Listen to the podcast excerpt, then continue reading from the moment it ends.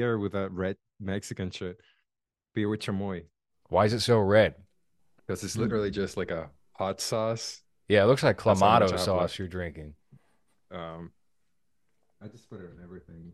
So Just you're back little- off the wagon. A little bit, yeah. I mean, I'm I'm by myself in this home with this two cats for a month. So For a month? yeah, You have time to yourself for a whole month? yeah, I know. It's awful. I hate it already. Wow. How long have you been by yourself now? A day and a half. Oh, and uh I decided that I was gonna get weed because to help me sleep, right? And then yesterday at three in the morning, I could not sleep, and I was just stoned, hearing alien noises around my house. So I was just up at three in the morning, like, wait a second, is that we have a lot of raccoons too, and just like street cats that go across the roof. So every time I would hear something, there I'd be like, oh shit, is that a raccoon or is that a little gray alien? or is that a gonna? UFO? Is that one of Tucker's transdimensional aliens that he talks Yeah. about that's going to eat gonna- it's gonna- souls? it's gonna it's gonna make me really sad and wish I was going to heaven or some shit. Or is that just you know uh uh I, I, I was gonna say coke fiend, but it's not coke. So we have a thing called piedra. But, oh, crack rocks, right? A crack crackhead from the neighborhood. That could be another option there. So Mm. I was double double checking myself at two. Uh, I grabbed like a weapon and everything and just started walking around my house just in case. Just in case something. I don't like Yeah, you're in defense not good. mode by default now Yeah. that you know you don't have your fiance to protect you. I understand. Now Yeah, you can't it. push her in front of the burglar when he pops out of the closet. Now you're on your own. Yeah, I feel like fastest.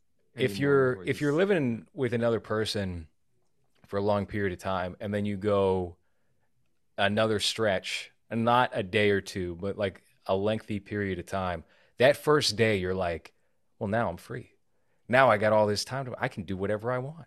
I can Yeah. eat salami at two in the morning and a whole pack of it and who's going to stop me? You know? I can drink all night yeah. and then you wake up the next morning, you're like, "This fucking sucks. I don't like this. yeah, I want to go back you're to just normal." sad. You're Yeah. just like, uh, I mean, I can fart at any time, but do I really want to? It's what I find myself. Mm. You can shit with the door open now. Nobody's Yeah. stopping you. Yeah, but is this something that I really want? Right. Does it really stink up the room when I? Does shit? this really does. make me happy? My house smelling like shit.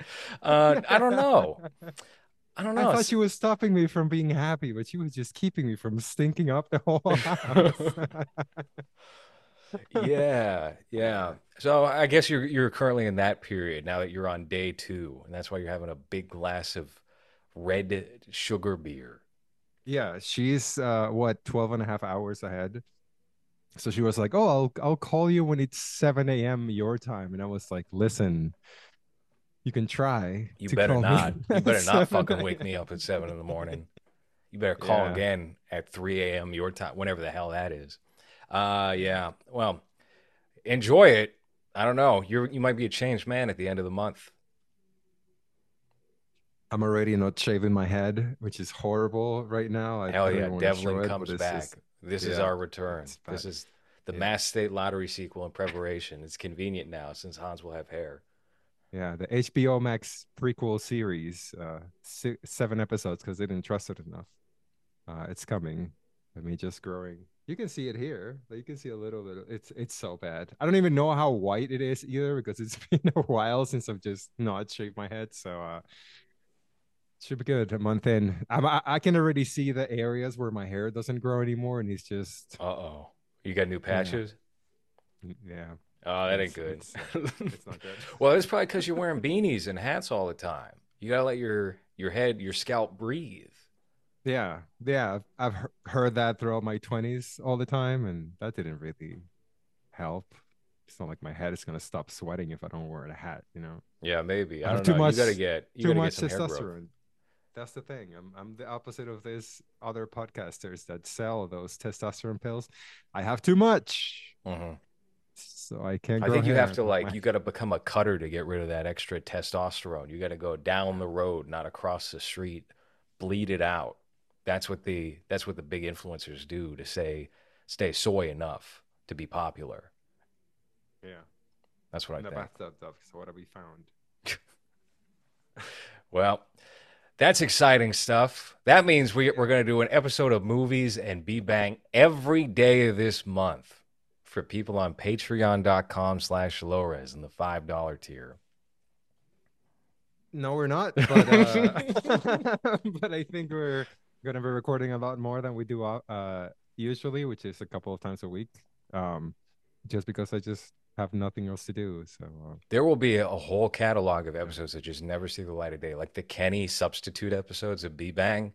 There's a library of those just sitting around, and I got them all. I was thinking about putting them on because I, I, you know, I haven't been racing to get back to the edit for the Mumkey Jones episode of B Bang because I know there's so much shit we're gonna have to cut out because it's just us watching hoochie daddies, and that's not never like B Bang's an audio show. Obviously, if you're a listener of this podcast, I don't have to explain this to you, but I have to to Hans because Hans surely doesn't tune in on the Patreon feed to the videos or anything. Anyway, too poor. Yeah. when we recorded with Mumkey Jones for B Bang, and that's why this episode's coming out before that, we wound up getting into a hoochie daddy rabbit hole, watching clips and just kind of mesmerized by this new program. Didn't leave much room for commentary. And because the show is audio only, I try to cut those segments out or at least make them shorter, you know, because it's a lot more palatable when you do that as opposed to dead air. It's not, you know, if it was a video, that might be one thing. Then people are tuning in on YouTube and it's just playing in the background of their house or something. But if they're going on their commute, they're sitting on the train trying to block out all the loud noises. The schizophrenic homeless person at the end of the car talking about his penis a little too loud. Well, then you need constant chatter. You need conversation that's happening. So that'll come out very soon. I might even drop it like the same week as this episode, just so we're not too far behind. And uh, that'll be a treat. Mumkey Jones making Yeah. his guest premiere on B Bang, not substitute co-host premiere. I think that whole episode it's a lot of just, oh my god, oh can you are you oh Jesus, just reacting to what we're seeing wow! on stream. How many yeah. times do we Yeah. say "wow" throughout the episode? Yeah, Uh, that's a that's a good measure to go by. we're um, still yeah. going to be doing an episode with him, right? About that. Oh hell yeah! I mean, that's that's the only thing that's gonna make me watch. I can't. I tried. I know that you did watch at least a couple of episodes of that. No, I didn't watch a couple. Of, I I watched one episode and I fast One. forwarded from the beginning to the end, basically, just to see what is happening here. And it was literally so ill prepared. It was all these women just wandering around at an Airbnb that was too small for that many people and trying to figure out where they were going to sleep. And then it ends with a choking punch fight that gets broken up quick, and the woman is not disqualified. Yeah, So yeah. It's just a lot of um. Oh right, uh, we like pussy, right, girls? So I, oh look at me and pussy is what I'm here for.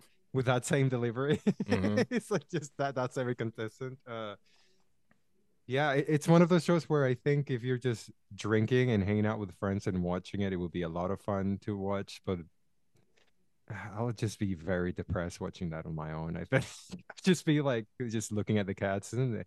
Hey, isn't this dyke funny? isn't. Dyke Oh, God at- great? I'm rooting for Dyke God. Yeah. That's what I would be like. Hey, I want her to win th- th- that Airbnb in Jamaica that they're offering, or No, they're not. wait, they- Uh, we don't know where they're putting them in Jamaica. I want to see. I don't want to spoil the show, but I would be very curious to sit down with the winner and ask a lot of questions about that Jamaica trip and the details of it. Just see how Maybe that's the- lucrative yeah. of an opportunity that really was. It was just a Holiday Inn Express in Jamaica Mhm. for a week. You just have to hang out there. You know, Kenny has recently discovered the genre of found footage, and he thinks he's invented something new. He said, Hey, I got this idea. We should do a movie that takes place entirely through a ring doorbell. And I was like, Have you been watching those creepy ring doorbell videos on YouTube? And he said, Yeah. Yeah, I have. Uh, and his idea was we do that. compilations. hmm Those are those are always the best of the creepy pasta shit. It's Yeah, always just yeah, some. It's either a robbery, with like, and sometimes it gets kind of elaborate. Sometimes there'll be a sexy girl at the door, screaming and banging on the door, like "Help me! Help me! He's he's coming for me!" my boyfriend is trying to kill me. And she'll be all revved up. And then she'll realize no one's coming to the door. And then she's just totally normal. And she'll stand by for a second. And then some guy will be like, What's going on? What are you, are, Yeah. are you going? So And then she's like, No. And then they walk away. at like two in the morning, it's just some guy in a wife beater and Adidas tracksuit, a machete, or or even like a non-threatening knife, and they're just hoping they they get you. Yeah, yeah. I watch those compilations, those bizarre compilations, uh, every month just to see the creepy. You know, oh, uh, can you believe that the chair in my room moved?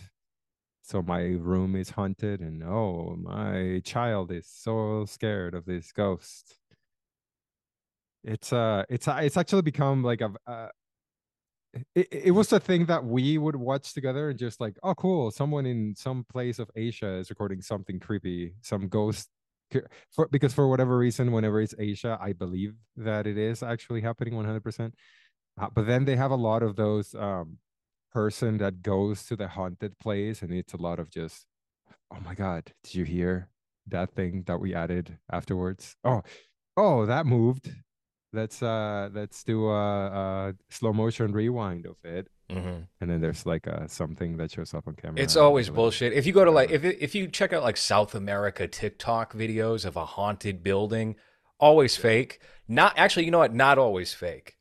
Always not haunted, but not always fake. The the best videos of those is when they're checking out a haunted abandoned building and then you see a squatter in there, you see a homeless guy curled up in a ball like and he won't even acknowledge whatever is being shouted to him. I, I saw some video of a guy being like, yo homie i'm gonna i'm gonna give this guy ten dollars. And he goes back to the homeless guy in the room who's like and it's clearly like this dude is mentally ill beyond repair. He's probably seeing all sorts of demons and, and just wants to die at this point. He's like you want ten dollars? And the guy's not responding at all the concept the concept of money is not a thing anymore no, no, of course not. No, he steals. He just takes. He goes somewhere. He takes. People are afraid of him. They don't harass him. They don't try and apprehend him for whatever he does. He's probably eating rocks most of the time. So it doesn't matter at that point. As long as uh, you know there's shelter and um, I guess that's it. Drugs, you're good to go. We should do that when we go back to Quincy. Just go to abandoned areas that are full of homeless people now. I'm sure. And Quincy's too developed now. If we, so, if we were to go back to Quincy compared to when we were shooting Mass State Lottery, it was still not what it is now. It was a little more developed and on the, uh, you know, it, it was getting a little more upscale. But now it's it's actually basically Boston Junior in terms of development. There are parts of Boston that have completely fallen apart, and other parts that look fantastic and are better than ever it seems like the the class divide is becoming much more prominent than what it used to be in Boston. But if we wanted some like good abandoned haunted places, we'd have to go out probably to western Massachusetts, which is not where we were near during any filming of the movie. Mhm. So there's a lot of like asylums that are still up that are condemned and just available if you want to climb a fence, you can get in there pretty easily. Or even you know, in Brockton, there's a there's an there's a school that was purchased for a million dollars a couple of years ago, and it's not been put to use. I don't know what the fuck they're doing. I suspect it's uh you know like a meth lab or something. I think something bad is going on in there because if you go walk around at like three in the morning, you'll see people pop up in the windows and the lights will be on. Some stuff is happening in there, but it's not being occupied. Yeah. I uh I think I will be more afraid of homeless zombies than any type of ghost or any demonic apparition because I know that the homeless problem is a bigger problem than look how many people that needs to be exercised in the Massachusetts area, you know. So I uh yeah, that doesn't sound I've always been into that type of stuff. Well, uh I feel like kind of like Kenny when it comes to those type of movies because that's like the only first person uh content that I kind of consume not very regularly but whenever it's like a it's a horror movie and it's uh, shot as a point of view type of movie, as long as it's earlier than I want to say 2016, uh, because then it just became like a, or maybe even a little before that, where it just became a thing where there's hundreds, if not thousands, of like the same, uh, the same shit uh, that uh was kind of ruined by the Paranormal Activity movies, I guess. Mm-hmm. Um, but yeah, I, I don't, I can't remember the last time I watched anything that was like first person like that that I enjoyed. First person Doom, Doom the movie. That was pretty ahead of the With curve. The Rock. Yeah. Karl Urban, The Rock, Doom the movie.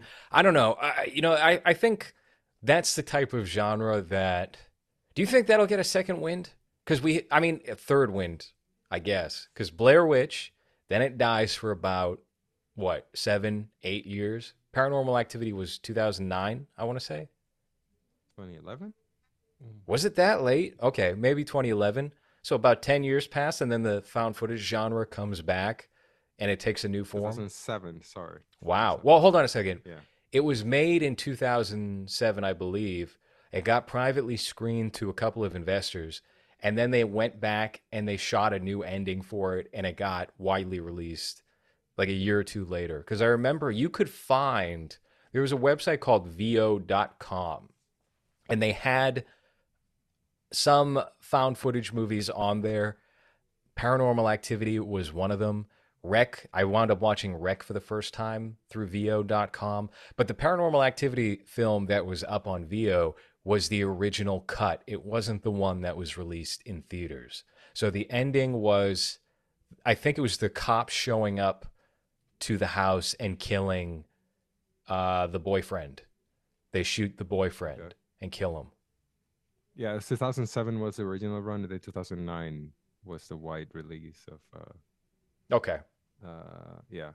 So a little a little under uh if Blair Witch was Blair Witch was 99 so 10 years 10 11 years yeah and then now I, I don't know if people even go to the movies to watch that kind of movie anymore you know what was the last horror spectacle in the theater Skinamarink I think that's probably what the wave that's going to take over is going to be is analog horror. Just not scary horror. Just, well uh, I think people found it scary before they realized oh hey nothing's really going to happen here. But I I like the payoff of Skinamarink I thought that was great. Just very simple very low stakes. I, I mean maybe that's the real the real lesson to be learned with that movie and with other movies is stop raising the stakes so high. Some of the best movies of the 70s, low stakes. Best movies of the 90s, low stakes. Like, for example, the 4K UHD Trainspotting criterion I picked up. yeah do you have thoughts about that I do. I posted my thoughts everywhere about this, but I thought it was going to look like shit. It didn't look like shit. It looked good. It looked pretty good. So the green remaster trend that I do think they need to stop is not necessarily that present with this one, but Trainspotting always had like a flat kind of look and a warm tone overall. It's no longer flat. It's still somewhat warm, but I guess it's got more color diversity to it, which works and sometimes doesn't work. Sometimes it looks a little oversaturated, but uh, it it came out very well for this movie. For an Asian movie, probably looks like shit. Probably looks like sewage. yeah So, it's just not as bad as they were expecting i guess Mhm. you saw oh yeah, trailers. Yeah, no, I mean, I think it looks good. I think it looks actually like really good. It pops, but it, that's not always going to be the case. I guess there's like, I looked into this a little bit, and there's a remaster house out in the UK, and that is where they outsource a lot of these Criterion remasters. They take it to one of two places, and Arrow Video, Criterion, whoever else, Shout Factory, which acquired Winnie the Pooh, Blood and Honey. You, that's how you know they're hard up and about to be out of business is they're getting the Winnie the Pooh public domain fucking horror film. Uh, They apparently outsource their remasters, the restorations to a couple of different edit houses, color styling houses, and one comes back more green than the other. So things to look out for, I guess, if you're buying $40 Blu-rays. Yeah. So Mass State Lottery is not coming out on uh, Well, I'm doing that myself. That's what uh, a lot of people were like, "What's happening? What's going on? Why haven't I heard anything? Why hasn't there been a trailer in over a year?" Well, listen, it's because I'm I'm restoring it for 4K UHD HDR color grading. That's why. That's the big thing right now. Audio, I'm still uh, fine tuning that with with Bill Jobs now. Bill Jobs has been in charge of the audio, and uh, it's just been a matter the of laser. The laser disc version has to be perfect. So once that's set up and properly handled, and maybe we will look into you know ways for you guys to watch it if it's not on a laser disc player, which is the only option that's available. We're right all yes, exclusively on Laserdisc. That would be such a move. That would be such a move to see. If I just put out a blank Laserdisc and said, "Yes, the movie is done. It's out. It's ready," and then I, that's the way I put it, just to shut people up, just to stop the inquiries. That could be very uh, efficient. Mass Mass State Lottery to be released on PSP UMD video and only that. Do you remember the little? I do remember that. It was kind of like a cartridge, but not really. It was like a little triangular thing. If I remember right, Old Boy was put out on that. They put it. They I think they put out like 300 titles, and Old Boy was one of them. the remake, though, right? No, no, no. That was too late. Old Boy 2003. Man, there he's going back to Asia to remake High and Low, Akira Kurosawa is High and Low. Spike Lee. He, I guess he did not learn his lesson before. But the fact that Denzel Washington is doing that movie, that's I don't know if I mean maybe he's just hard up for projects lately. But what do we got here? We should get. Hell yeah, feature film. Just so you don't get confused, it's not a video game, it's a feature film. Yeah. that Damn. UMD video. That would be the only option to see Mass State Lotteries either on your Android phone, phone or your Sony PSP. Uh, yeah, that's a move. I remember uh, going to GameStop and the cheapest PSP games or I guess discs that you could buy were always just, oh, dude, where's my car? Or, or UMD or Yeah. you know comedies from around that time. Damn, that movie was so big and then quickly just gone in the cultural memory. That was so huge for a good year and a half. Dude, where's my that's car? one. That's one that we should bring back. Just like some people try to bring back uh, Freddy Got Fingered for a while. Oh like yeah, you yeah, yeah. Well, that was know, because a- Red Letter Media, at least for a period of time, shaped the film opinion influence of uh, the internet, and they really loved Tom Green. Tom Green was on Celebrity Big Brother at the time, so he was having like a resurgence. People went back to the Tom Green show, and it's good, you know. But uh, It's funny. Yeah. he couldn't he couldn't sustain it. He wanted to go off to the woods and do a weird, quiet podcast, and that's just who he is now. He's not wacky. T- he expended all that energy when he was like 25, being that character, and now he wants to be a quiet old man. Which, fair enough, I guess. Is that what he's doing? That's so weird. to Think about like his, if you're an OG fan of him, and then now just slowly aging into his type of content now, where it's just him and a dog in some place of Yeah. Arizona. Well, I mean, he had the opportunity to get that second wind around that time that people did a reassessment on him and were like, actually, you know, he was kind of a comedic genius. And the Jackass guys owe a lot to Tom Green. Yeah. You know, Bam Margera took a, a great deal of inspiration, whether he wants to admit it or not, from what Tom Green was doing with his parents. And that was on MTV. But Jackass premiered around the same time the Tom Green show went over to MTV. And it kind of just killed the buzz because it, he his show, his comedy wasn't as extreme as what they were doing. And so he got wiped. And he couldn't really keep up a career in, in Hollywood as an actor either. It was the what Canadian version of Jackass, I guess. So it had to be a lot tamer and not as risky. Uh, Well, he but, came uh, before. He was the first. Yeah. It's it's like how MySpace was to Facebook. People don't really think about MySpace or Tom, but we have Facebook forever now. You always want to be that second wave if you want to be the lasting thing. So Tom Green was just the first incarnation of that. But uh, yeah, Viva la Van, Viva La Bam is pretty much just a Tom Green show. Fuck, like him fucking with his parents. hmm Like the whole statue of them fucking in like their front yard. That's a very uh Phil Mar- Margera type of thing. You know. Yeah, who do you think is gonna die first between Phil and Bam? Well, after what we we've seen from Bam recently, uh, I think Phil and his I don't know his daily steak. I'm sure, which is what he looks like he will eat. Uh, I'm sure it's doing a lot better than the Bam, who probably needs uh some type of pharmaceutical to function, kind of function, I guess. I yeah, it seems like it. I mean, Bam has allegedly. I don't buy this for a second. They keep saying Bam's been clean for sixty days. Bam's been clean for ninety days. He don't look it. He don't act it. I don't. I don't know if I buy that one bit. So Is that really that much too? Like when you've gone through the deep end as much as he has, like.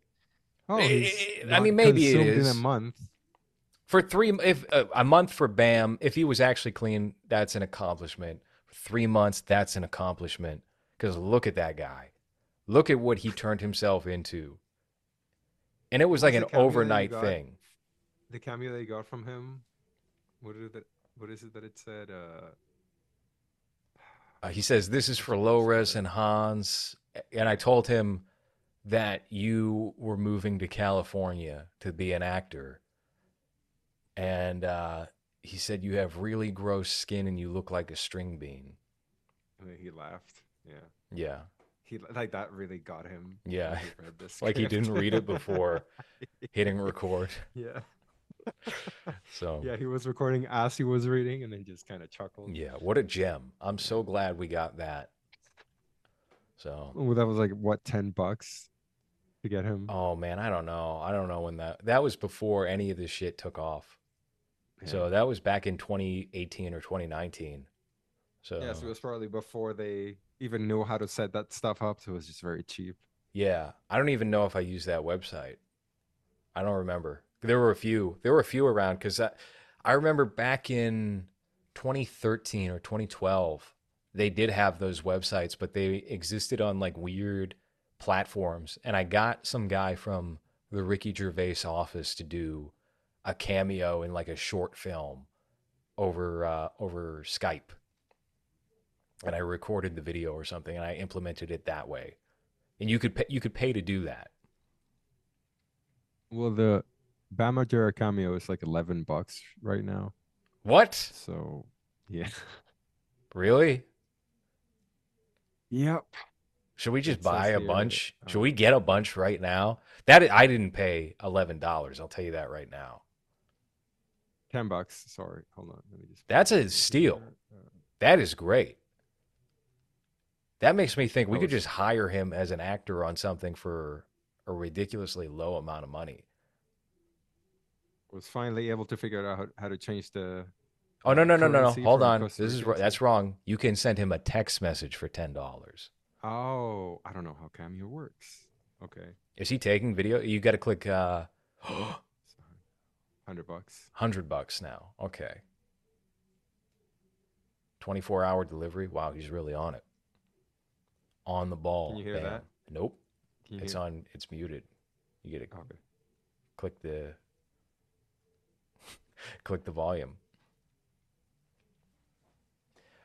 Well, I'm glad he's doing well. Hundred bucks. I'm sure that's not going to heroin. What up? It's Bam Margera letting oh, everybody know the video is back on. So if you want any happy birthdays, happy anniversaries, or just to tell your hee haw head of a boss that you quit, any kind of shit like that, go on the Cameo app. One, two, three, let's get it.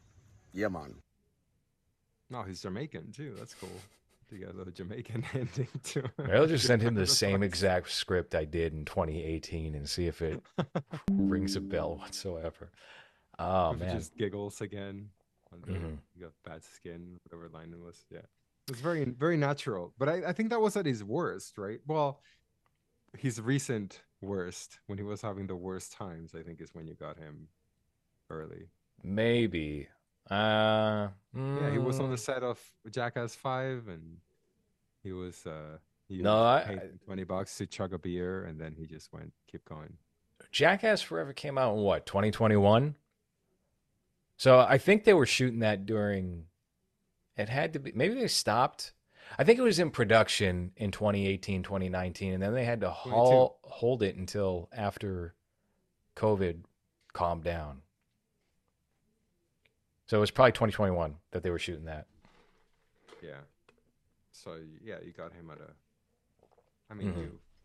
So he was. I think he was not that bad. I think he was pretty bad, but I don't think It he was, was, definitely that, not a hundred bucks though, right? Um, it might have been more. Oh fuck. Okay. I don't remember. right. Well, then I guess it was worth it. Laughing at Bam for. I guess so. I don't. Yeah, I, I think I think that's definitely worth it. Um, yeah, I don't. I I'm don't now know. uh checking Tom Green's YouTube channel, and he just looks tired and old, and uh that's probably what I'm gonna be. He needs a lot of vitamin B. That's what he, that that's what his problem is ultimately. He needs a Red Bull. Look at that God. That does sum up his personality now. It sucks. It sucks how fucking boring he's chosen to be. Because he was he was fun ish. I mean, for fun for Celebrity Big Brother anyway. You think about who's in there. Lindsay Lohan's mom. Fucking of course this guy's gonna win fan favorite. But audio again from the Tom Green podcast all over the place, everywhere, everywhere that you can listen to podcasts. Up uh, up till now, in the last couple of years, actually, we've been just posting the podcast. those eye bags are uh, insane. YouTube channel. Insane. And I haven't really, really even been that much. Started starting it up again, kind of slowly, ramping up slowly.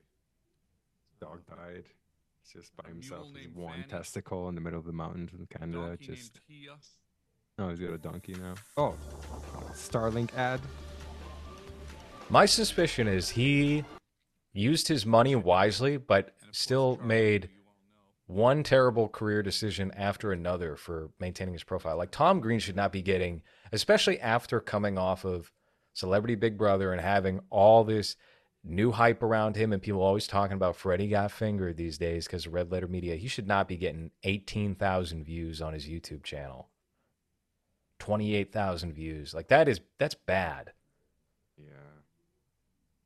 He should he should go out to Wisconsin and do what Macaulay Culkin does and sit down and do a best of the work. Like he I mean maybe he's happy living out in the woods in a cabin with the dog and doing ice fishing and stuff. Like clearly he doesn't want to be what he was in the late 90s and early aughts, but But didn't he do that though for a while when he went to New York and he was doing all this like um Gas Digital podcasts and like and then Mhm. Jumia's podcast and then, Well, that yeah, that all came after his run on Big Brother.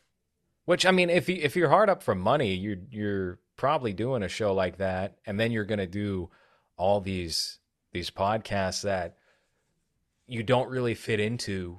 Like your style of comedy and their style of comedy does not mesh, and maybe you're not great on a microphone. You might be just like a a physical comedy guy. I don't know, but it's just it's just uh, I guess it's kind of awkward to think about, you know, uh,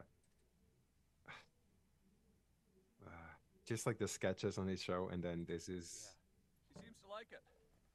I mean, it seems like a nice life, but it's just not entertaining. Like I wouldn't go and watch this if I was a Tom Green fan.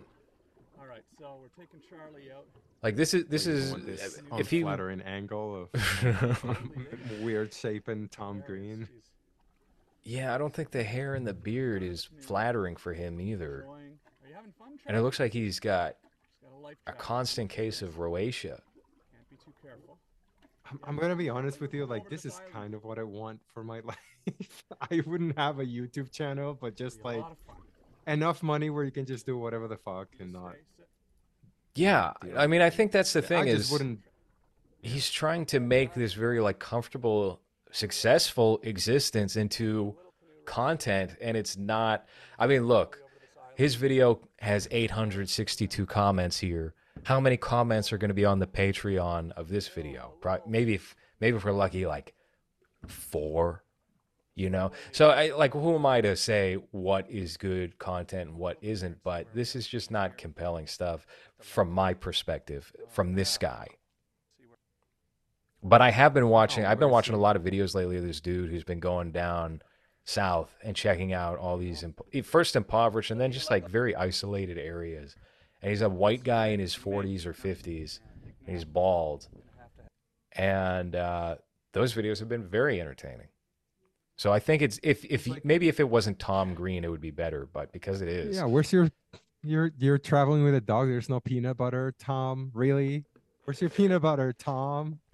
peanut There's a butter fine dog there. There's no peanut butter. Come on, Tom. What am I expecting from someone that made a movie so that he could have a joke about an elephant coming gallons on a person? The whole movie just builds up to that moment where an elephant just comes on screen, and and now he's just traveling around with a dog and no peanut butter. What the fuck? Right? Right. That's right. All right. I think we've had enough of Tom Green's YouTube channel. yeah here. it's uh it's a little weird it's it's good for him i guess because i do like i would like that life if i was a a, lonely 50 something 40 something year old with just a dog in the middle of canada like that's cool cool i just i just don't know if this is content that would It shouldn't be Yeah. content. It should be his personal time to relax and chill, and Yeah. then he should go make real shit. He should go make some good shit yeah because he's capable. just him like texting drew barrymore kind of like a picture of like a a corner of his penis just being like just kidding drew right remember me Remember me? It's just his number, which she deleted 10, 15 years ago. She doesn't even recognize the area code. It's got a fucking Hey, remember plus six or whatever we're ma- Canada is at the at the we're front. married. Uh, here's here's a pube. Happy Monday. You know, to Drew. Just that's that's what I would expect a fifty something year old Tom Green to be doing. Not, you know, oh, my dog is wearing a life vest because uh, we're on the pond behind my house and uh, kayaking. Great. Thanks, Tom. Thanks a lot, making me feel fucking old. Thank you, Tom. I used to laugh at your shit. I used to laugh at you making fun of your old ass parents, and now you're them. God damn. Fuck. Well, What's isn't that everybody's fate? Bam became Phil. Tom becomes his boring dad. Yeah. That's all right. Ah, Do you think we're ever going to get like a new, since we were talking earlier about genres coming back, do you think there's ever going to be that type of youthful, edgy thing that comes back around again? Because I feel like maybe we got a taste of that with, in a different form, with Odd Future in 2011 and 2012. But that was its own separate thing that did not mirror the MTV generation exactly. yeah, But I feel like the energy was similar. A, a, uh, a turned down version of what Jackass was is what you got from that Odd Future, kind of where it's like, oh, we are, uh, we're kind of adorable because we're harmless, but I'm just gonna say fucking faggot a lot, ah, right, like that. Yeah, the, the Loiter Squad thing was a, a scripted sketch comedy show that Jeff Tremaine Yeah. also produced that. It wasn't exactly one to one with that, but you still had these these kids who were like 17, 15, 16 years old rapping and rapping in a different way than what people were used to during that time. It was very theatrical and kind of nightmarish and they would talk about raping and murdering women, stalking women. They would do that sort of thing. And now it's just like where where I mean, the culture didn't go in that direction. Tyler posed No. as gay or bisexual for fucking three or four Yep. years. So Frank Ocean released what one album in like five years. one album and and disappeared. He's been working on that for as long as I've been working on Mass State Lottery. yeah, uh, Frank Ocean's second album has been worked on for as long as Mastodon. I think uh, we just don't have much of a culture right now for anyone to go counter. I feel like uh, the counter culture right now are those IRL streamers that are just fucking annoying to people and are just kind of baiting people into like beating them up so that they can have a, a you know, a, a trendy stream, and that fucking sucks. Like that. Like an I Arab guy who lives in Russia and locks his girlfriend out on the balcony until she freezes to death. That's the Oh, you've seen that- counterculture that- now. You've seen that that that chapter video recently. Me too. Uh, uh, yeah, I uh, You know why I hate it? Because I feel like I would be one of those people that fall for the bait, and I would just fucking get arrested because I just beat someone because they, I don't know, they call me gay or fat or something. I'm just like, well, what am I supposed to do here? Just beat your ass up. Uh, it's just not. Yeah, I don't know. I I find that whole IRL streaming thing kind of Whack. it's like the worst type of content and i don't understand how there's thousands of people that just enjoy seeing like the most boring uninteresting personality less people just be annoying in person because it's not like they do anything interesting or fun or funny it's just well, them I, just I think it's just the the opportunity for any sort of parasocial relationship in your entertainment is going to get you money. It's going to get you numbers. People like that sort of thing. I don't know why. I mean, maybe I do know why. I don't know. I watch. I was I was ground zero for watching Big Brother and shit and like the live feeds, but I don't know. I don't know. I couldn't communicate why that's interesting to me.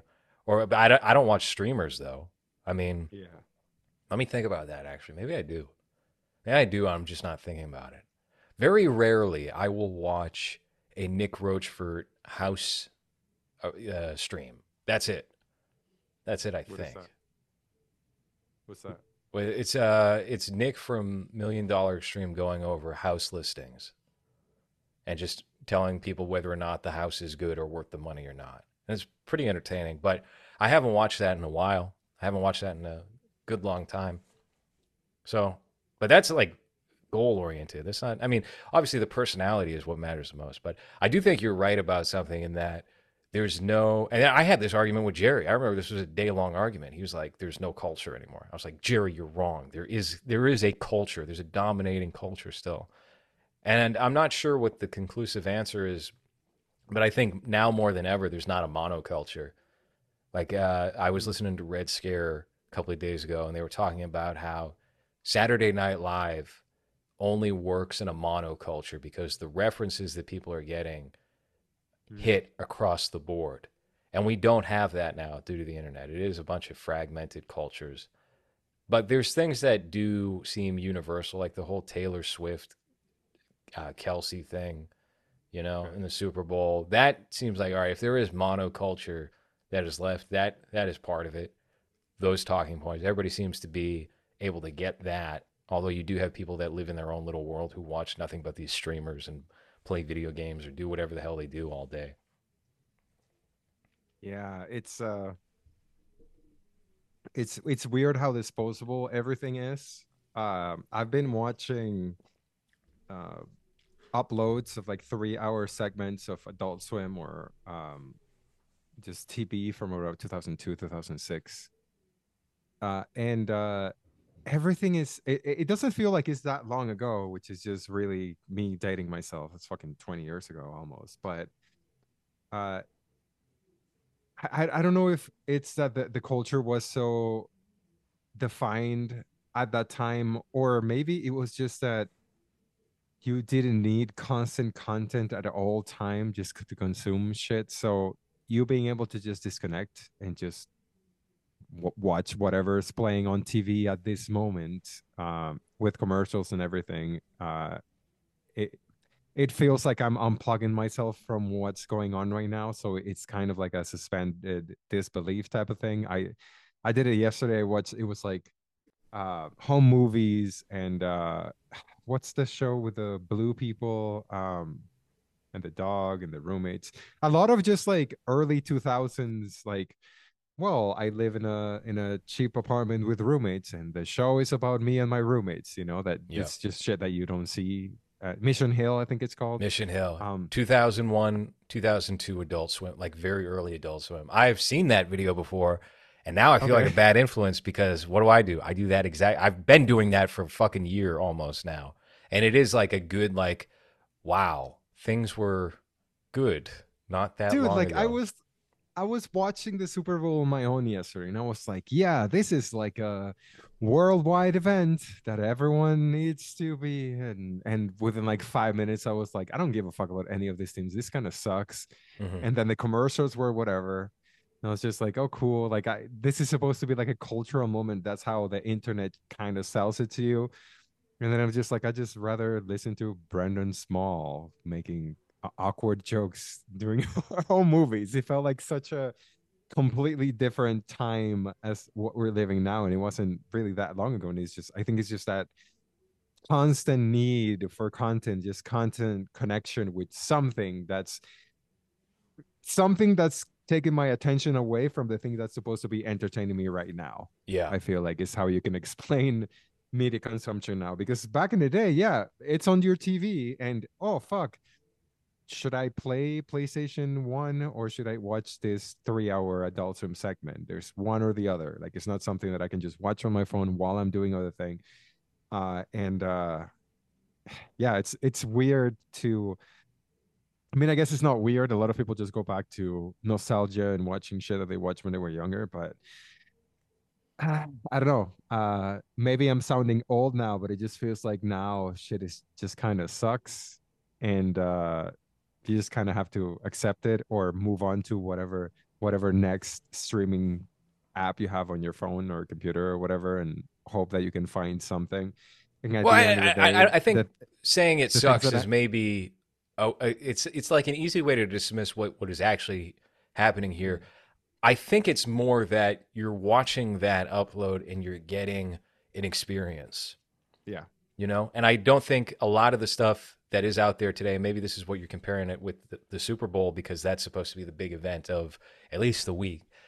That's supposed to be an experience. Watching that is an experience, but it wasn't an experience. Watching this three hour upload full of commercials from the year 2002, broadcasted at one in the morning, that was more of an experience psychologically, revisiting that, returning to that. And I completely agree. Although I did watch the Super Bowl and I had more of a vested interest in the Super Bowl this year than I've probably had in many other years.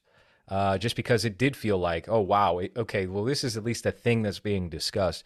But did I have, uh, you know, I, I was kind of rooting against the, the Chiefs just because I feel Yeah. like Taylor. Swift uh, gets too much in life, you know? So I, w- I wanted to see them lose, but didn't happen. It was an exciting conclusion over time. Uh, you know, people have been crying, "Oh, it's rigged. It's Joe, Bi- whatever." I don't. Who cares? It's, it's a football game. It's fine. But something I did want to talk about real quick. Do you are, are you familiar with Lindy Man at all? I kind of want to get Lindy Man on, maybe on this show to talk.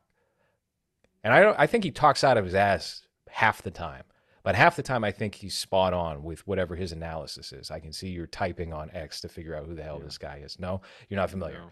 Uh, he's a he's a guy who uh, you know I don't really know what the hell he does, but he has a lot of interesting ideas. One idea that he's put out there is this idea that we're caught in a stuck culture period. And at first I was like, I don't think that's the case. I don't really buy that. I think maybe it's just kind of uh, subtle, some of the characteristics of our time versus maybe 10, 15 years ago, because people don't dress like it's 2003 anymore. But his his theory here is that the reason we haven't seen too much development in terms of fashion, style, character, or personality to the time period we're living in is because we're we're caught in a stuck culture period. And that kind of made itself very apparent with this Super Bowl because they picked Usher for the halftime show. And who did mm-hmm. Usher bring out? He brought out Alicia Keys. He brought out who's the other one? Ludacris or somebody, ja, somebody like that. I was like, holy shit! It already felt very 2004 just by having Usher headline the Super Bowl halftime show, but now you've got this entire roundup. We we don't have too much good or interesting stuff that is like ushering in new waves that makes this time feel very distinct from 2015 or 2016. You have to really check out the fine details of it to be able to parse how these two things are different from each other. But uh, I, I just want to get your take on that. Do you think that's a thing, or do you not? You think that's just bullshit, or what? What are, what are your thoughts, man?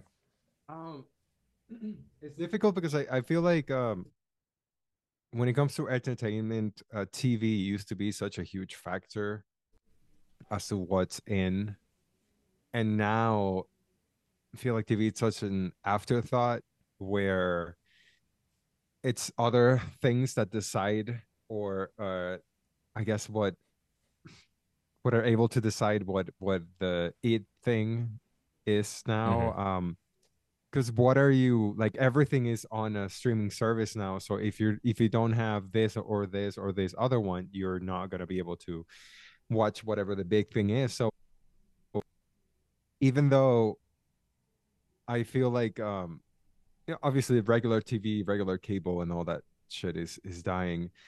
It's a lot more difficult to to point out what the culture is now just because everything feels so segregated from each other that it's not as easy as you know uh watch MTV for half an hour from 10 p.m. to 11 p.m. and you'll find a lot of what they were doing or like what they were trying to do at the time or you know watch uh what C- Cartoon Network's doing or watch what whatever channel is doing because now everything is so separated and so spread apart that you don't really know what the next thing that the internet will pick up as the popular thing or the meme thing or the thing of the time so it's difficult to even set that up as opposed to you know whatever is playing on friday or thursday at 8 p.m will be the it thing you know what i mean like Mhm. everyone's tuning in for the seinfeld finale and everyone wants to see how this tv show ends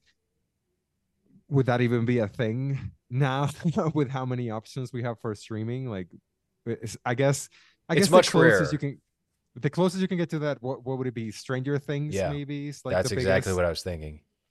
but even then like the last season uh i don't think anyone's watching at the same time and that's that's the difference when it comes to releasing all the episodes at once and then let people catch up to having this weekly schedule of well everyone knows what's going on by thursday and then they have to wait until next thursday. So that ends up becoming more of like the the way that the way people think are shaped when it comes to that big show at the time. Now it's just like oh yeah well i watched the eight episodes last night. I didn't sleep at all but i'm here at the office at 9 a.m and i watch every episode so i know everything that happens. Uh it it, it it's too chattered. It's it's too spread open for you to be able to to call you know what would 20 what 2020s culture would even be? Or what are the icons slash uh figures from the 2020s so far that it's not just uh you know uh, a meme that was popular for a couple of weeks of the year or something like that? It's difficult to pin down. I think you exactly uh, identified why this change has occurred is because of the internet. You don't have the television telling you what the hottest fashion Yeah. or style is or what what is important this week in uh, art or entertainment. So, yeah, I, I guess it does make periods like I think maybe 2010 to now especially blends together because people haven't changed up a whole lot. Early aughts does have a particular vibe to it. I think the fashion is pretty different than what is popular today, or a lot of the more adventurous choices, at least with that. But yeah, no, it, I I think um, it's a problem. I think it's a real problem for any sort of enjoyment gleaned from uh, entertainment, you know. And uh, I can see that the streaming services are trying to wind that back a little, and they want to have more of the same influence that they had during the 20th century when it comes to releasing a television show or a movie, because now streaming is mirroring how cable worked where you would pay oh you get to pay. And they're going to bundle things together. I, I read that there's going to be a sports package now Yeah. that warner brothers and espn and fox or somebody are going to put together and you can pay $90 a month is- and get all the shit uh, you know all the Which- programs which is something that we talked about on movies a couple of i think during covid we're Mhm. just like we're just kind of waiting for that for that uh you know that cable like package of streaming services and it's just happening now just because oh yeah well i'm paying six bucks for net i don't even remember how much yeah Netflix and is, but netflix and hulu and all these streaming services now have ads integrated into their releases so It's not different. So we went through this entire growth period, this whole change period, just so we could watch them whenever we want. You know, just for instead of watching, I have to schedule, I have to pencil in. Oh, I have to watch Star Trek at eight o'clock tonight, and set my VCR if I don't make it home in time. Now it's just, oh, well, it's available at eight o'clock, and you can just watch that whenever but you're going to have to deal with the same things you dealt with before and you're paying as much money to do that. And even for the channels that would have been free for you now you got to pay at least 10 bucks. Now you got to buy But this feel- package that's going to be $40 But I feel like the cultural impact of it, though, it's completely diminished just because everything is just separated into its their own niche. So if you're really into uh um uh sci-fi shit, then the next Star Trek series is going to be incredible, amazing for you. A lot of new content, things that you can talk about to other people that are into Star Trek but it's going to be very specific to a specific type of Star Trek nerd that this show appeals to. It's not a classic series, you know, where if you're interested in a little bit of this type of stuff, like we got you. No, everything is very niche and very particular with the uh, the focus to a specific group and a specific. So like nothing, and um, uh, this is the the first show I can think of right now, but there's no shows like the Big Bang Theory right now that are, and, and, and by that I don't mean it's anything to do with quality, more to do with there's people waiting for the new episode because they either want to talk about it or they want to see what happens or Mhm. hey tomorrow that's monday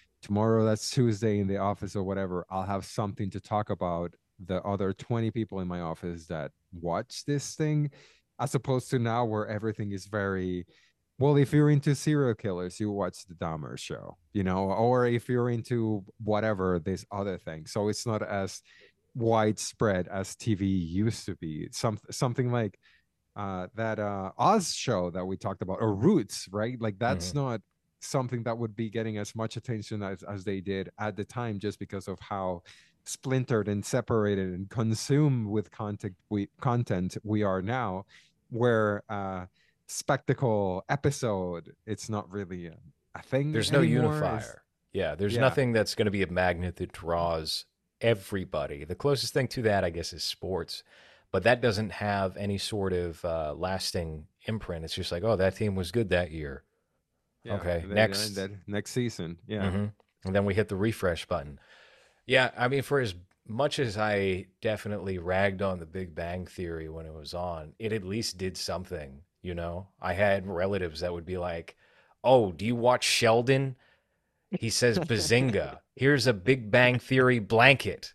They just thought I hey like Big uh you like the you like the flash right at some point hey you liked aquaman you had an aquaman action figure when you're seven or something and hey sheldon mentioned aquaman he was wearing an aquaman shirt isn't that cool yeah, I it, mean, it it- doesn't exist anymore. I- sounds it sounds horrible and it sounds lame or whatever but that's not a thing anymore like who who do you have within your like older relatives that would even know anything that you enjoy anymore? And i don't know if that's a good thing or a bad thing but i just feel like as as a culture and and me being part of a a country where your culture is al- always like five six years uh later that we get it.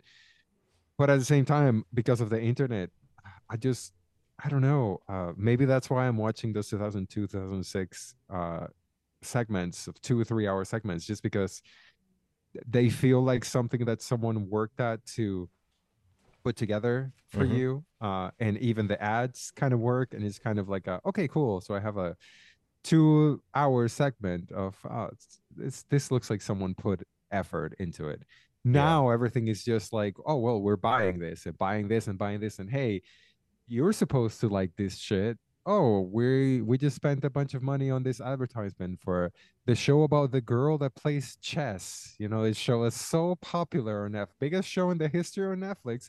It's a girl that plays chess. Isn't that wonderful guys? You know what i mean? So like now you can say that any of those things are what's driving whatever culture it is but is it really? Like is there even a culture anymore in the 2020s? Well, I That's was going to ask, see, and this is what I was curious about, but you kind of answered the question before I even got to it.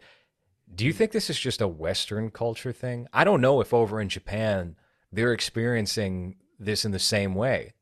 You know, I, I mean, who's to say?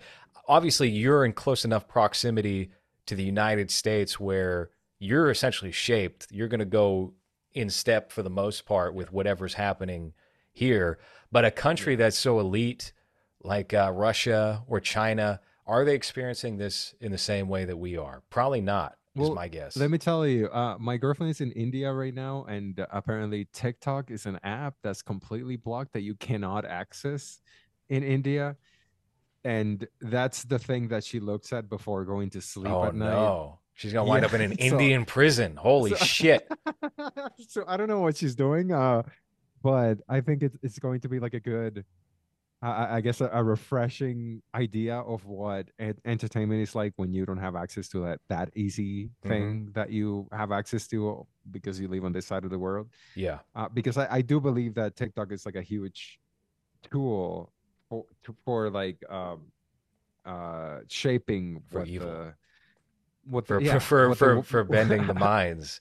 No, I, I that was absolutely a refresher for me when I did go to Korea. Even if I had problems with the Airbnb and some of the things going on there, it was the fact that it was a forced detox from the news. First of all, because we were obviously during the the first Trump administration, which was a nonstop news cycle and just psychological abuse and harassment from the mass media on a minute by minute basis. So being able to be forced away from that and then you wake up early and you're just kind of experiencing new things. I mean, obviously travel will always give you that. If you're traveling pretty far and you're in a new environment you're not used to. So that's always like a big plus. But even after getting settled, it was like, okay, things are are different in at least some serious ways here and here and here.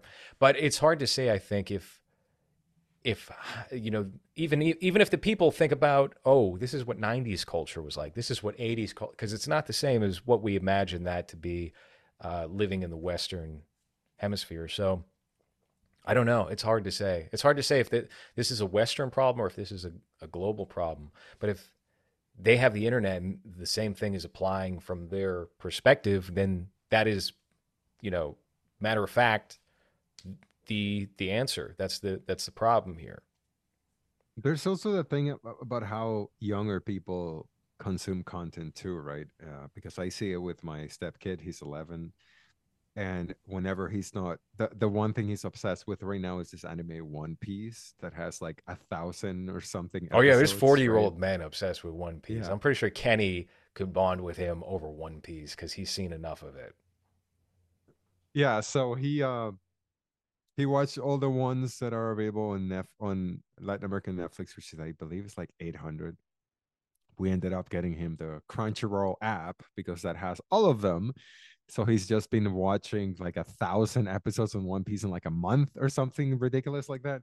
Uh but but also when he's not watching One Piece, he's just looking at uh either TikToks or uh shorts on Facebook and and it's just such unlikable unbearable content that I that I'm just like okay I, understand I'm getting close to 40 it's not my thing like it's not something that's gonna attract me I'm not gonna start I don't know null capping or midding or like you know using those terms or whatever unless I'm being ironic. But the the way that young people consume uh content now it's so much different than we even did when we were kids because uh you know i didn't have an ipad. I didn't have a phone to look at when i'm having breakfast and my mom is right behind me doesn't want me to i don't know be playing playstation or whatever.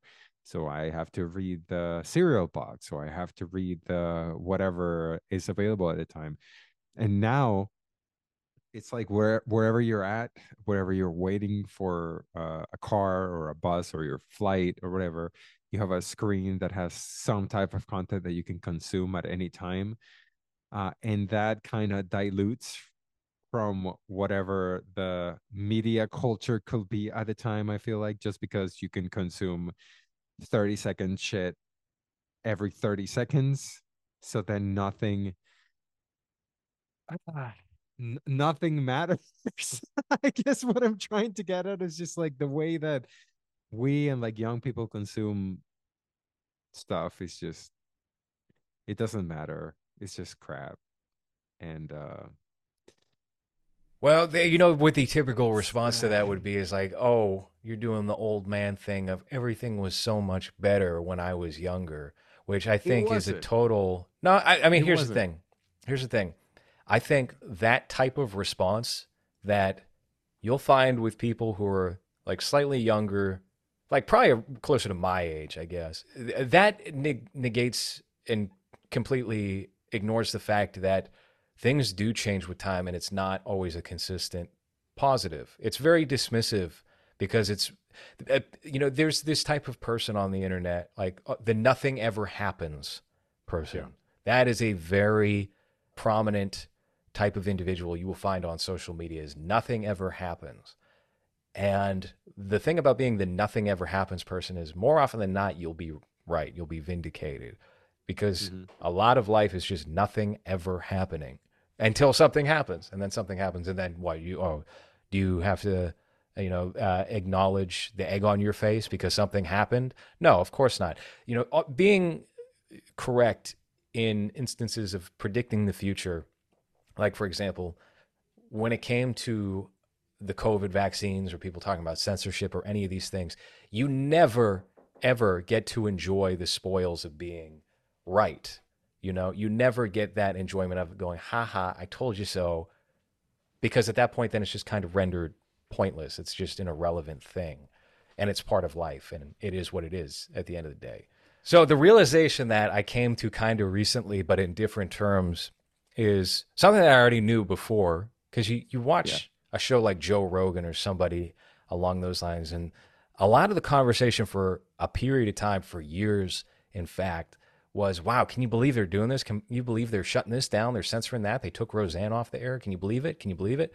And it's just this passive observation of things declining and not having any wherewithal to create a a, a, recourse or or some sort of uh, path forward. It's just watching the thing play out because you're in awe because you're still grappling with the idea that this is what's happening. And the move is always you have to build whatever that is that you want, you know? A family even. Like you have to take you you have to take the mental steps to prepare yourself to build a family. Entertainment, culture, anything. You have to take the initiative to try and build that. It's not something that's just going to unconsciously present itself one day. And maybe that's what we're seeing here is this sort of passive consumer culture where the people in charge for the most part have remained the same also for about 20 years and just uh, divorced themselves from whatever the prominent avenues were of 2005 2010 they've adapted to the new landscape. Not a whole lot has changed in terms of who is leading the way in, in that regard at least with the same uh, uh, frequency as the 20th century, where certain businesses, certain heads of companies would go out of business fast, and then something new would pop up, take its place, and invention and, and innovation was something that was still at the forefront. We've slowed down as far as that goes. Your iPhone now is not going to be that different than whatever the iPhone was 10 years ago. It might run a little faster, might ha- have some more space to it, but that's that's about it. You know, Steve Jobs has been dead for who knows how long. Um, you know, the the onus is on you to to prioritize and and build the idea of those good times happening.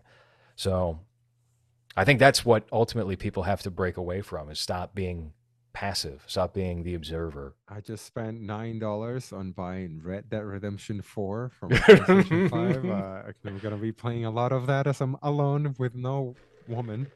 Uh, so No, this fuck how that. You should you should you should throw it right in the trash once the mailman hands it to you. Here's what you're gonna do. Oh, Here's what you're gonna get No. into is Yeah. pottery. You are gonna start to Hmm. build pots just like in the movie Ghost.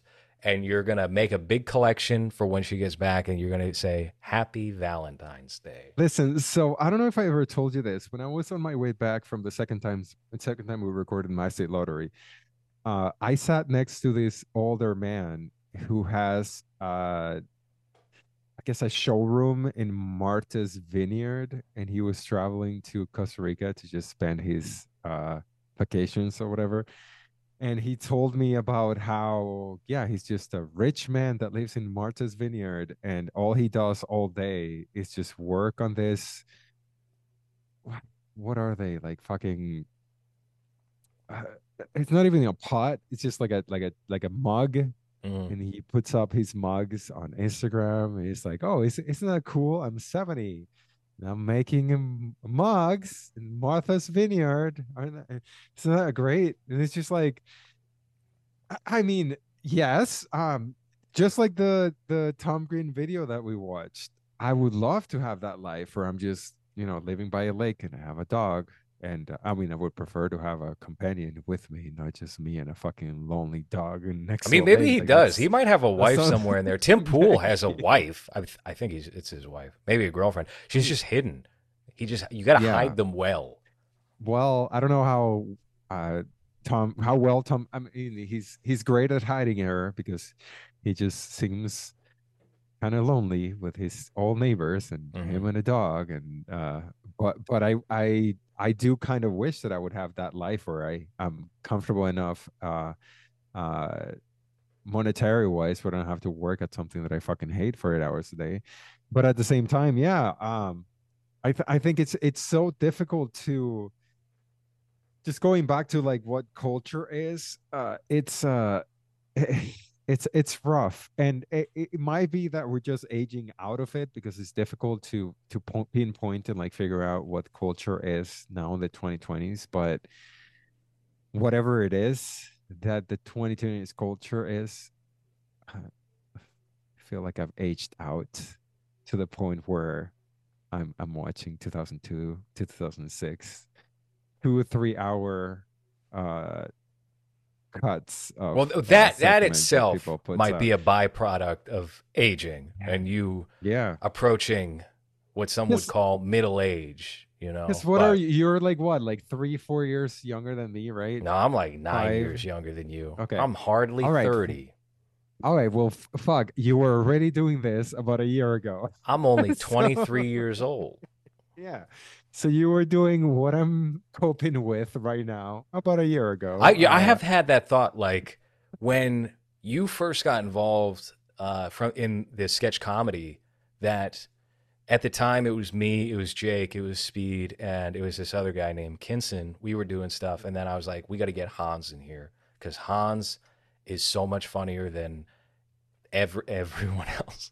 Um, and I and you you started doing hiding in my flat for the it was actually before comfort systems right? It was 2017 Yeah. 2018 i did have the thought recently. I was like damn hans was my age now when he first got involved in all this. That's uh that's a little spooky. That's a little scary. Yeah. Rough. That's not that bad though. That's like wow you can have a starting point that late in life. Man maybe the best is yet to come. We'll find out. We'll see That's what my girl tells me every day before I record this. She can be like, "This could be the one. This Mhm. episode. This is the one. This is this is the one that gets a million downloads. Everybody knows that. That's how podcasts work. Although, Yeah. you know, I've seen nothing but uh, growth and good things happen from doing the show, and just- honestly, not just just do that. do That's how we, enough. Yeah. yeah. That's how we get picked up by HBO Max and get AAPI month just- locked, just secure. more. Oh, more, more. Oh, we're watching movies this week. yeah, we need we need more of that. Yep. That's exactly right. audience. That's what I'm hearing all the time. Is we need I'll be hosting SNL in a year. I mean, at this rate, God, man, I watched I watched five minutes, ten minutes of SNL, and it was the pa- most painful thing. I was clamoring for Alec Baldwin's Trump to pop up, but he's going to prison for the rest of his life because they're c- c- law and order in this country is just a fucking travesty. Which episode was it? The one with Abo or what's her name? Abo, Ab- that's racist. We've been over this name, before. Abo- you can't say Abo. Abo Ashumiwa, or whatever her name is from from. That's my the- favorite Star Wars sandwich. character. Yeah, from that show, The Sandwich. The Sandwich. Uh, what's her name? it was That uh girl from The Sandwich. It was uh, it was a rerun, and they were playing Oh. some Christmas sketch where they had a bunch of SNL alum, like females from 2010, 2012. It was Hmm. what's Paul Thomas Anderson's wife, Maya Rudolph, Yeah, uh, Kristen Wiig. Terry, and yeah. Yeah, no, Cheri Oteri wishes she was she was brought back. Man, uh, no, it, and it was like really unfunny in a way that I think only theater kids, but not even gay theater kids, but just like girls who did theater in high school would find funny. It it was bad. It was really bad. Like even even I said this on X, but even the overly hey, we're sad liberals. We only got three more years of Trump to go. That whole period was better than what they're doing now. So them bringing in Shane Gillis to host, that's that's great. Somebody over there has a brain. Somebody's thinking. Well, that Gilly and Keeves was, funnier than anything they've done in I don't know how long, and it was just a sketch show with Shane Gillis is friends, right? the- So- the the go-to example of somebody whose life and career has been made as a direct result of being canceled. Just everything turned out so much better for him in every way. The only thing better than being some nobody on SNL right now, and I, can you pull up the cast real quick of SNL? There's one, uh, there's it's a white guy I have in my head who's just like the standard, very like you don't want to wind up as this guy in any career path, especially entertainment, because he's like reliable. He would be a C grade a, a, member of the roster in the 90s or something, but because they're so talentless these days and they don't care about what's funny, he's the the the bog standard go-to reliable guy for every single, especially like pre-shot sketch that they wind up doing. And he's dull. He doesn't bring anything to the table, but he's still better than most of them. And he does. I don't. I don't think he's ever said anything funny, ever when I've seen him. And he's probably been on the show for eight years or something like that. I got to figure out what this guy's name is. He's he's completely forgettable. He's a lesser Beck Bennett. Let me see. I'll find him right now. Uh, maybe it's Mikey Day. I think it, I, I I guess I'm thinking of Mikey Day, but honestly, he is so interchangeable with all the other guys that they have in here. Like, how would you be able to? Who the hell is this 12 year old boy they put in the cast?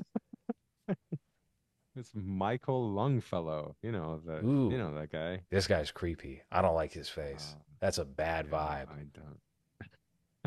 Yikes. Uh, Yeah, I think I, I I must be thinking of Mikey Day here. Ego. Know what? Of course, you got to get one African name in there. Is Aidy Bryant still doing the show? Terrible. Alex She- Moffat, he's also in my head anyway. The same thing as Mikey Day. They're the same guy. Just boring Colin Jost light. He sucks let's see, too. Hold on. Let's see the 14. Oh, 17. Sorry. Michael Che Colin sucks. Mikey Day is Mikey, who's, horrible. who looks way too old to be doing this still. Uh, that's the young kid. the young buck. Floyd Veneman. ID. Okay, these are just girls that somebody on staff wants to sleep with. He's fine. Uh, We've been over that before. James Austin Johnson is all right. Punky Johnson, I don't know anything about her. Ego, no, don't know her. This chick is annoying, Sarah Sherman. Kenan. I forgot Kenan was on there, but I guess that's his trick.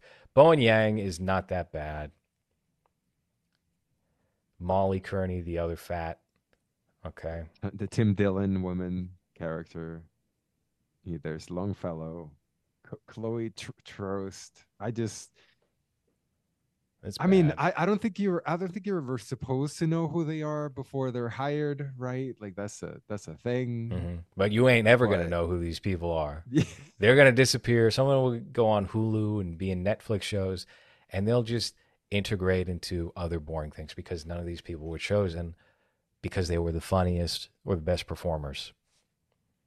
Whoever whoever's in charge of that now, is Well- not they're they're not bringing their best. I think you can uh point point a very like a very easy way of knowing how much Lorne trusts and cares about the current cast is I bet how many you- of those movies are being produced with this cast. Mm, yeah. And I think the uh, last era that he was actually involved and cared was the Will Ferrell, Jimmy Fallon, Ti- Tina Fey. That whole Yeah. that group of people was kind of like spiritually the last run. Maybe he liked Pete Davidson. You know, I think probably he probably stuck around uh, and poked his head in the writers' room because of Pete Davidson, but that was it. Well, let me tell you. So, uh, SNL feature films, or at least what it's considered, you got uh, MacGruber hmm was probably the last one. There's uh, Please Don't Destroy the Treasure of Foggy Mountain. That movie's from last year, starring uh, Martin He- Herlihy, John Higgins, and Ben Marshall. These are three. I, I was actually looking them up the other day because my girlfriend showed me a sketch that they did on SNL. It seems like they're the new uh, um, digital short people that Andy Samberg used to do. hmm Uh, so they are like the weirdo slash funny people from that cast. So I would give that. I might give that movie a chance. It says it's produced by Judd Apatow, which is not saying anything great recently, but it's like they. It's like a small comedy troupe called Please Don't Destroy, which is those three guys. So I'll be more willing to give that a chance because it sounds very like mystery team type of thing. Yeah, that's what I was thinking. It's not, it has a vibe of mystery team to it. but uh it seems like the last time that Lorne trusted his SNL cast to produce anything film wise was MacGruber. Besides this, please don't destroy the treasure frog amount. And MacGruber is actually really funny, especially if you compare them to The Ladies Man or Superstar, or even Night of the Roxbury or Blues Brother two Bro- Brothers two thousand. That was that was a whole era of SNL movies. That late Yeah. '90s run. Damn, a lot of those Hold people on. got their their movies. There's a couple here that I think most people forget about, which is Stuart saves his family, which is that Al Franken character that I can't believe anyone ever wanted to make a movie out of that. They should have done a Stuart and It's Pat crossover film. That would have been Yeah. that would have been the ticket. Then you Well, get a big hit instead of two flops. I'm sure they would have it would have happened if it's Pat did anything, but that was how many years before Stuart? Uh I bet you it was Pat- like back to back. I bet you Wayne's World probably fell between them or right before, and then they were like, "Wow, we made a lot of money. Let's do this for all of our Hallmark characters," and that was a mistake. Okay, so Blues Brothers was the first one. Yep. Uh, then Wayne's World, Coneheads, Wayne's World 2, which was a big success. And, and then you got It's Pat, Stuart Saves His Family, and then Blues Brothers 2000 with jo- starring John Belushi playing his brother, but not as well. hmm And then an, A Night at the Roxbury, which it was funny at the time. I don't know how well that would hold up. The skit was funny. yeah, the skit was great. Yeah, Superstar, which is that Molly Shannon character, that was the next movie they did with oh Bruce McCulloch from the from the uh, Kids in the Hall. Kids in the Hall directed that. That's cool. Uh, Ladies Man was the one after, and then MacGruber. Uh, so yeah, Ladies like- Man put an end to it for a while. Yeah, it made it made 13 million from a 24 million budget. That's not good. That's really not good. Um, all right. We, I mean, we've talked about SNL enough. I think we can cap this episode here. SNL sucks. I'm going to tune in for Shane Gillis though when he pops on in two weeks. I'm going to be very curious to see what that looks like. I have a feeling that was Lorne's idea. I can't imagine anyone on that writer's staff or who's in charge would suggest putting Shane Gillis there. It feels like a very self-deprecating, you got us, Lorne Michaels, late 20th century sort of move. Do you think they're gonna put him through it though? Do you think they're gonna have him make a lot of, well, I'm the butt of the joke jokes? Oh no, I you think, I think they're the butt of the joke. And they might go, you know, I've I've been here before, you know, they'll they'll, they'll do uh, that sort of thing. But the, uh the norm thing and Mhm. How they Make no Norman, mistake, they- yeah. SNL lost out hugely. And Shane Gillis, that would have been terrible, I think, for his career in retrospect, because they would have buried his ass. He would have been doing these lame fucking uh, toy company sketches that they're doing. Pongo. That was the worst thing I've ever seen. Anyway, that's been the episode for this week. I got to get some food in me. So uh, we got another show we got to record Thursday. That's movies, though. And yes. we got to figure out Do we have Wolfman. Do we have Wolfman, Wolfman? tomorrow? Oh, Fuck. tomorrow? We'll talk about it off mic. All right. Bye, I need to watch like 10, 10 blockbusters before tomorrow? Shit. Okay.